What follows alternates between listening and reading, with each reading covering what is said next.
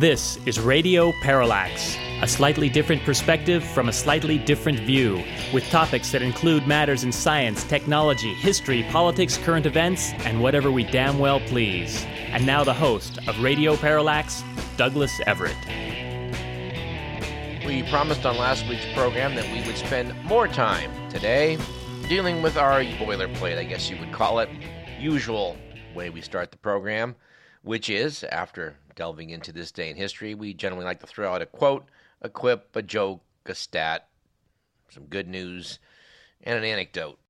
Last week we did none of that, so I think what we're going to do for today's program is to devote pretty much the entire third segment to things that would fit that category miscellaneous stuff. Now, it so happens that this correspondent is ramping up to move. My environment in Sacramento is under siege. Evil real estate developers are getting what they want, along with sports team owners. I'm speaking, of course, of the Sacramento Kings, who have managed against all common sense to knock down a lot of the downtown in Sacramento and build a sports arena, which will benefit them, the owners of the Kings, and the politicians that they bought off, and I suppose a smattering of knuckleheads that actually like to go watch professional basketball in the guise of the Kings. But as I'm digging through my home in preparation for putting it on the market in the months to come, I discovered all kinds of old books and funny stuff and trivia books and the like, which uh, are going to be perfect for our third segment today, I think. Stay tuned for that. I had a lot of fun on last week's program talking about uh, the efforts of Michael Lewis and Doug Kenney, respectively. One, a contemporary writer who put together what has become the the Big Short on the silver screen, in addition to his uh, book of the same name. We are going to strive to talk about uh, those efforts, but it won't be in today's program. We're just not quite ready even yet. And although I want to talk more about uh, the efforts of the legendary Doug Kenney, uh, today's probably not the day to do that either. I'm just going to take a running leap at the material which has been compiled for this show, as it's usually compiled for every show, and just tear through it. But to avoid going off on a very lengthy digression as I did on last week's program, I think I will jump right now at this juncture into on this date in history, which today consists of the 4th of February. It's been a tradition on this program to point out every year that February has two R's and both are pronounced. Let's start off with what I did not know. It was on February the 4th in the year 1795 that France abolished slavery and conferred citizenship upon those formerly enslaved. I was not aware that they got on board so early. Good for the French. On this date in 1826, American novelist James Fenimore Cooper published The Last of the Mohicans, perhaps the most famous of his Leatherstocking Tales all of which inspired Mark Twain's later work, The Literary Offenses of James Fenimore Cooper, which is one of those fall down funny pieces of literary criticism.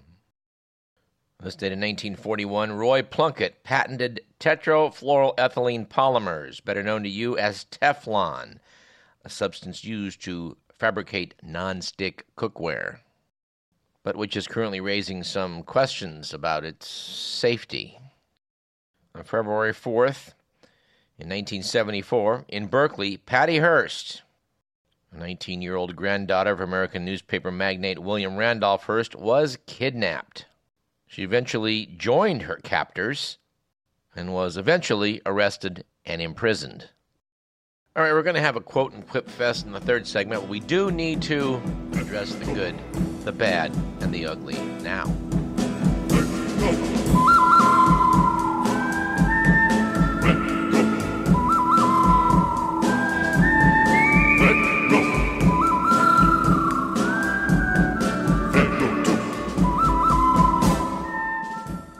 Would note that it was a good week this last week, according to the Week magazine, for the Scandinavian way.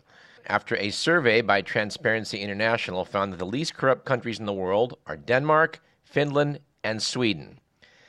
In case you're wondering, Somalia and North Korea are judged the most corrupt. It was conversely a bad week for the Haitian way, with the news that Haiti has postponed its presidential runoff. The vote, which was due to take place this last week, was canceled at the last minute after anti fraud protests turned violent and electoral offices were torched and the highways blocked with burning tires. It seems the demonstrators were angry at reports of massive vote rigging during October's first round election in favor of Jovenel Moise, who is President Michel Martelly's handpicked successor. Apparently, his rival Jude Celestine called the proceedings a farce and refused to campaign in the second round. The factions are evidently now trying to negotiate an interim government and that will maybe someday schedule some new elections. Oof. And it was an ugly week last week for the Chinese way, with the news that the official in charge of releasing China's economic statistics is now under investigation for potential corruption, which is throwing further doubt on the state of the country's slowing economy. Wang Baoan was placed under investigation just days after he assured investigators and the media that Chinese data was, quote, genuine and reliable, unquote. As I recall, that's what they told us about our financial data here in the U.S. right right before and during the meltdown a few years back. The week noted that it's unclear whether Wang's removal will lead to more accurate data. And I think it's fair to say that it was both a bad and ugly week last week for Russia when the results of an inquiry led by High Court Judge Sir Robert Owen were released.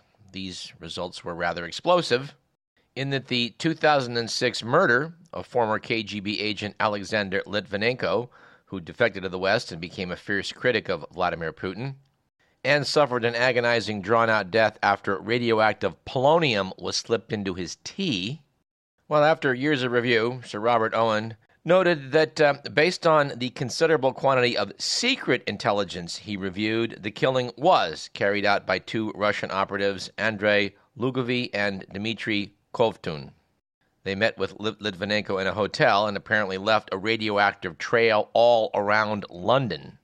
Owen's investigation concluded that the murder was probably approved by Putin himself. Now, one thing I hadn't realized that one factor that got Litvinenko into a lot of hot water with Putin was the fact that he claimed that Putin was a pedophile. And although I missed it, evidently Putin had just made global headlines over a bizarre incident in Red Square where he had lifted a five year old boy's shirt and kissed his belly.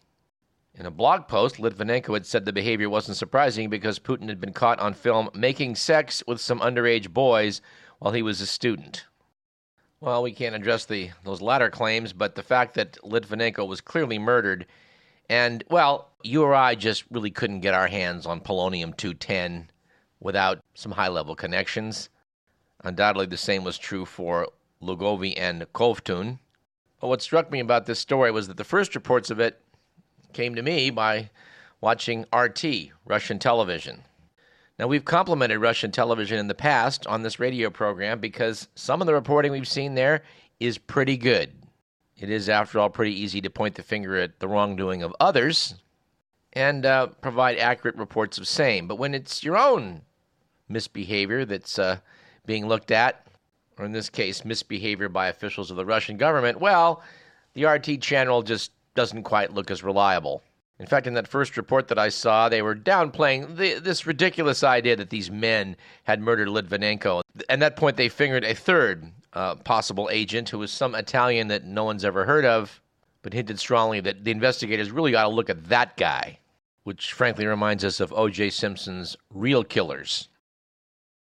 Let's do a little bit of follow up. We mentioned the mysterious disappearance of five Hong Kong booksellers over the past few months, and it's being looked at by people in Asia as possibly, well, the death knell for a publishing industry that's been operating out of Hong Kong. For decades, a small group of publishers and bookshops in what's called a semi autonomous region of China have made a decent profit by selling books on topics considered taboo by Beijing. But apparently, they crossed the line at this point. Evidently, when uh, Someone planned to publish a book on President Xi Jinping's alleged extramarital affairs. It is widely acknowledged that these abductions are clearly aimed at silencing critics of the Chinese authorities. Not to say that you can't get in trouble here in America by criticizing people in power, We refer you to the story surrounding Jane Mayer, whose book Dark Money The Hidden History of the Billionaires Behind the Rise of the Radical Right uh, details what the Koch brothers have been up to. Evidently, Mayer first raised the Koch's ire with a 2010 profile in The New Yorker has now put together a case that the Kansas industrialists have deployed their riches and those of like minded billionaires to essentially hijack the na- nation's political dialogue over the past 35 years. We would like to also refer you to the New Yorker's new radio program, which comes via the production staff of WNYC in New York, that uh, spoke with Jane Mayer and talked about what efforts the Kochs made to silence her. This is worth giving a listen to, dear listener. Of course, from the cuckoo department, uh, we have to cite a reaction to uh, Jane Mayer's book from the Wall Street Journal, which rather predictably said that the anger in that book isn't justified, saying that authors who argue that rich people can buy elections don't get much support from history. To which we just have to say, they don't? And you know, we are still dying to uh, to read more from uh, the works of Michael Lewis, but we're we're going to put that off. You know, like I say, again, another week. We want to do it right, and we want to synthesize that with Matt Taibbi's appearance at the Mondavi Center last night. But talking about the uh, the intersection of money and politics in this country, we would like to cite a piece by William Cohan in the New York Times, who noted that nearly eight years after the onset of the financial crisis, its unintended consequences continue to startle and amaze. Who would have thought that even as big banks paid nearly $200 billion in fines to federal and state governments, not a single top Wall Street executive would be held personally responsible for the wrongdoing. Or, for that matter, that the likes of JP Morgan Chase and Wells Fargo would have year after year of record or near record profits. Course, in defense of Wells Fargo, we do have to point out to Mr. Cohan that they did not misbehave like the other big banks. But Cohan does note that these days, too big to fail banks not only are thriving, they have less competition than ever. We really do need a reality check on this. And speaking of reality checks, how about the fact that climate change deniers are uh, apparently not convinced by this news that 2015 was the hottest year ever, despite the fact that NASA and NOAA confirmed couple weeks back that, uh, well, this in fact was the warmest year on record for planet Earth. And if you're keeping score, 15 of the 16 warmest years in NOAA's 136 year history have now occurred since the year 2000. Hello? What do you bet that 2016 is going to break the record and prove to be the hottest year ever? I wouldn't take that bet. Although Phil Plait, writing in Slate.com, is making that prediction. Phil, by the way, is a noted skeptic. He writes the Bad Astronomy column and did appear on this program some years back to debunk some dumb ideas that are out there. You know, I think we probably need to take about four or five minutes to just run the table on some other bad ideas. And by the way, when we label this stuff bad ideas, you do need to keep in mind that that opinion, like all those heard on this program, does not necessarily reflect that of um, KDVS, our sponsors, or the University of California. We always put the word necessarily when we do the disclaimer because Radio Parallax takes the position that the sun rises in the east. And we like to believe that in that instance, we do accurately reflect the opinion of KDVS, our sponsors, and the University of California. It's just that you can't count on it. All right, I've been sitting on this horrible op ed piece to the Sacramento Bee since December 19th, written by Naomi Friedman, which attempts to stake out the position that people who are making an effort on college campuses, particularly on UC campuses, to consider divestment from Israel are simply being labeled by Ms. Friedman as anti Semitic. She writes in the piece As many students know, anti Zionism and anti Semitism go hand in hand at UC today but the administration seems unable to respond to the growing new anti Semitism that is directly related to the BDS movement. BDS referring to efforts to boycott, divest, and sanction. Friedman says many parents, myself included, have no intention of spending thirty to sixty thousand dollars a year to send our children to a college where they will be bullied for being Jewish or pro-Israel. Well, we at Radio Parallax don't see it that way. Efforts to hold the government of Israel accountable for some of its activities is not the same thing as being anti Semitic. Speaking of spending a lot of money to get an education, we'd like to cite a couple of letters that were sent to the Sacramento Bee in the wake of their article on uh, how a bill was going to cap UC non resident totals. Tamari Asada wrote in to say it's really important that we put a cap on the number of non residents in the UC system. As a high school senior waiting to hear back from colleges, it's worrisome to think that UC is increasing the amount of non residents over residents just because they pay more. I want to be able to go to school in my own state, not be beat out by the highest bidder. Sounding a similar note was Samuel Bronchini, who wrote to say the University of California's trend of continuously placing more value on generating revenue from out of state and international students than that of students from the state remains to be a preposterous and counterintuitive plan. By effectively funneling out local students merely for greater revenue, the UC is thwarting its ability to educate Californians. Why leave those in your own state behind? That piece was titled, The UC is in California, right? All right, other miscellaneous bad ideas. We note that um, at the beginning of February here, which is Black History Month, HBO, or I don't know, one of the premium channels, is apparently putting on a dramatization of the trial of O.J. Simpson. Airing that on Black History Month would be kind of like maybe airing a special on the Nuremberg trials while you're trying to celebrate the history of the Germanic peoples. By the way, we've done the disclaimer, so I do want to mention the fact that Radio Parallax takes the position that Mr. O.J. Simpson was guilty as sin. To contend otherwise requires belief in an incredibly elaborate conspiracy of law enforcement to plant Mr. Simpson's DNA at the crime scene and the DNA of both victims back at his house. As John Dean told us in this program when we spoke to him many years back, we like to concentrate on the conspiracy theories that are real. Sometimes the real ones can be huge. Take the 2008 financial meltdown, which is chronicled in The Big Short. For a thing that crazy to have happened, there had to be a conspiracy of all kinds of people who were just simply looking out for their own narrow interests. Was it criminal? Oh, yeah. Yeah, it sure was as we just mentioned in that Cohan article. Did anybody go to jail for it? Well, actually, apparently one guy did. Compare that to Iceland. I think at last count had put 26 of their financial crooks behind bars. Iceland, a country of 300,000 people. Anyway, we probably need to take a, a uh, short break. So let's do that. When I come back in our second segment, I'm going to try and do some science topics and keep this thing on the up and up, but there's a lot of dumb stuff going on that I think we're just going to have to mention, like it or not. All right, I'm Douglas Everett. This is Radio Parallax.